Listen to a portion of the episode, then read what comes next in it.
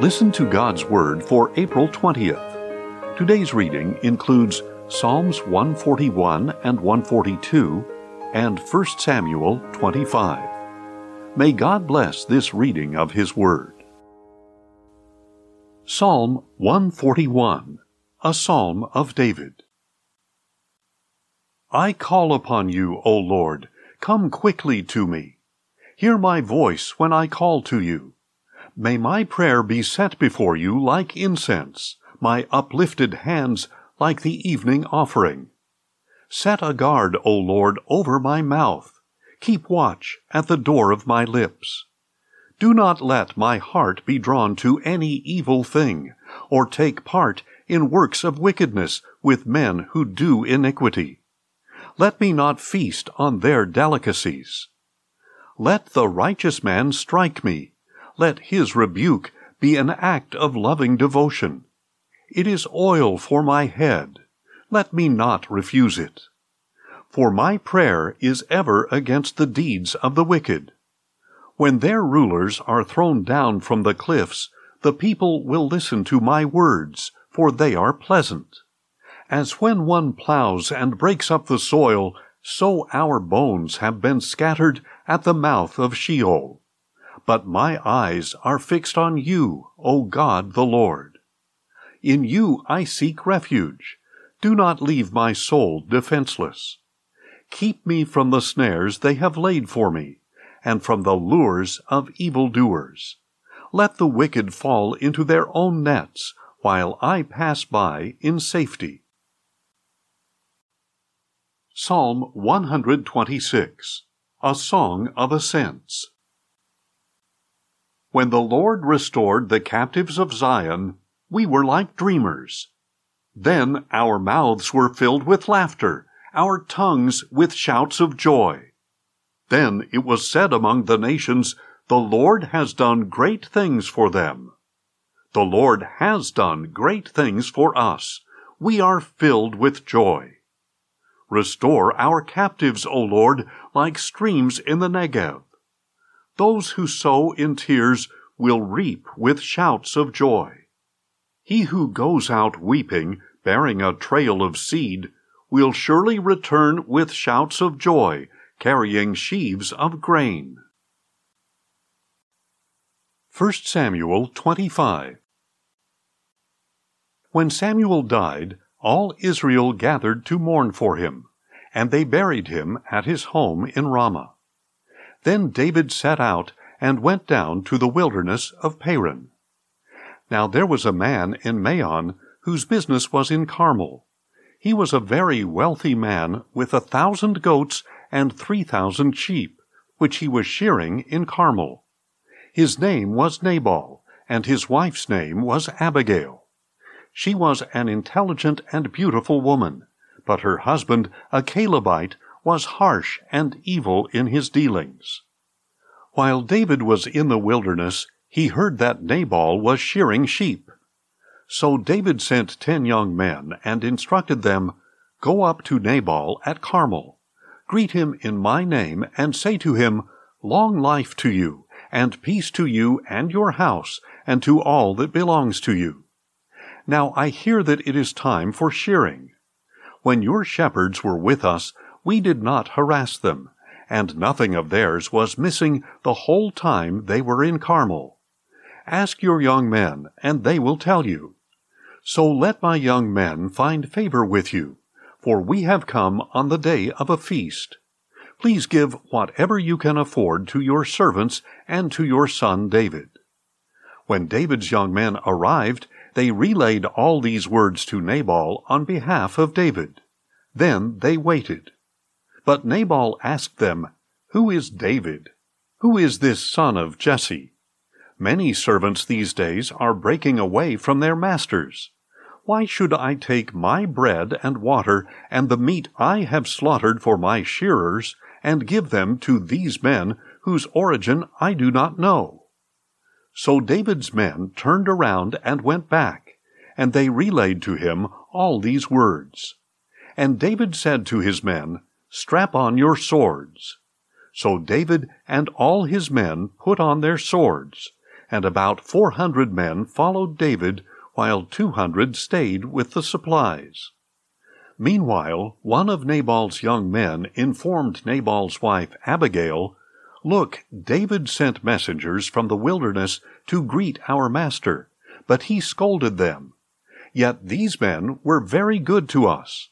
When we were in the field, we were not harassed, and nothing of ours went missing the whole time we lived among them. They were a wall around us, both day and night, the whole time we were herding our sheep near them. Now consider carefully what you must do, because disaster looms over our master and all his household. For he is such a scoundrel that nobody can speak to him. Then Abigail hurried and took two hundred loaves of bread, two skins of wine, five butchered sheep, five seahs of roasted grain, a hundred clusters of raisins, and two hundred cakes of figs. She loaded them on donkeys and said to her young men, Go ahead of me, I will be right behind you. But she did not tell her husband Nabal. As Abigail came riding her donkey into a mountain ravine, she saw David and his men coming down toward her, and she met them. Now David had just finished saying, in vain I have protected all that belonged to this man in the wilderness. Nothing that belongs to him has gone missing, yet he has paid me back evil for good. May God punish David, and ever so severely, if I let one of Nabal's men survive until morning. When Abigail saw David, she quickly got off the donkey, fell face down, and bowed before him. She fell at his feet and said, My lord, may the blame be on me alone. But please let your servant speak to you. Hear the words of your servant. My lord should pay no attention to this scoundrel Nabal, for he lives up to his name. His name means fool, and folly accompanies him. I, your servant, did not see my lord's young men whom you sent. Now, my lord, as surely as the Lord lives, and you yourself live, the Lord has held you back from coming to bloodshed and avenging yourself with your own hand. May your enemies and those who seek harm for my Lord be like Nabal. Now let this gift your servant has brought to my Lord be given to the young men who follow you. Please forgive your servant's offense, for the Lord will surely make a lasting dynasty for my Lord because he fights the Lord's battles. May no evil be found in you as long as you live. And should someone pursue you and seek your life, then the life of my Lord will be bound securely by the Lord your God in the bundle of the living. But he shall fling away the lives of your enemies like stones from a sling. When the Lord has done for my Lord all the good he promised, and when he has appointed you ruler over Israel, then my Lord will have no remorse or guilt of conscience over needless bloodshed and revenge. And when the Lord has dealt well with my Lord, may you remember your maidservant. Then David said to Abigail, Blessed be the Lord, the God of Israel, who sent you to meet me this day. Blessed is your discernment, and blessed are you, because today you kept me from bloodshed, and from avenging myself by my own hand.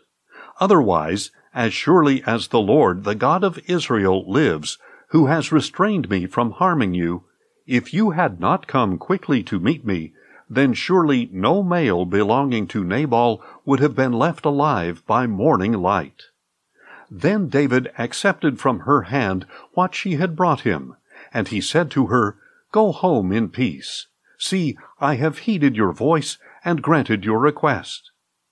When Abigail returned to Nabal, there he was in the house, holding a feast fit for a king, in high spirits and very drunk. So she told him nothing until morning light.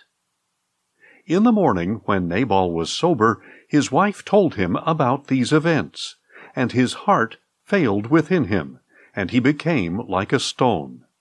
About ten days later, the Lord struck Nabal dead. On hearing that Nabal was dead, David said, Blessed be the Lord, who has upheld my cause against the reproach of Nabal, and has restrained his servant from evil.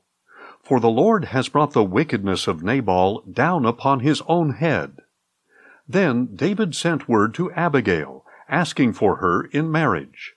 When his servants came to Abigail at Carmel, they said, David has sent us to take you as his wife.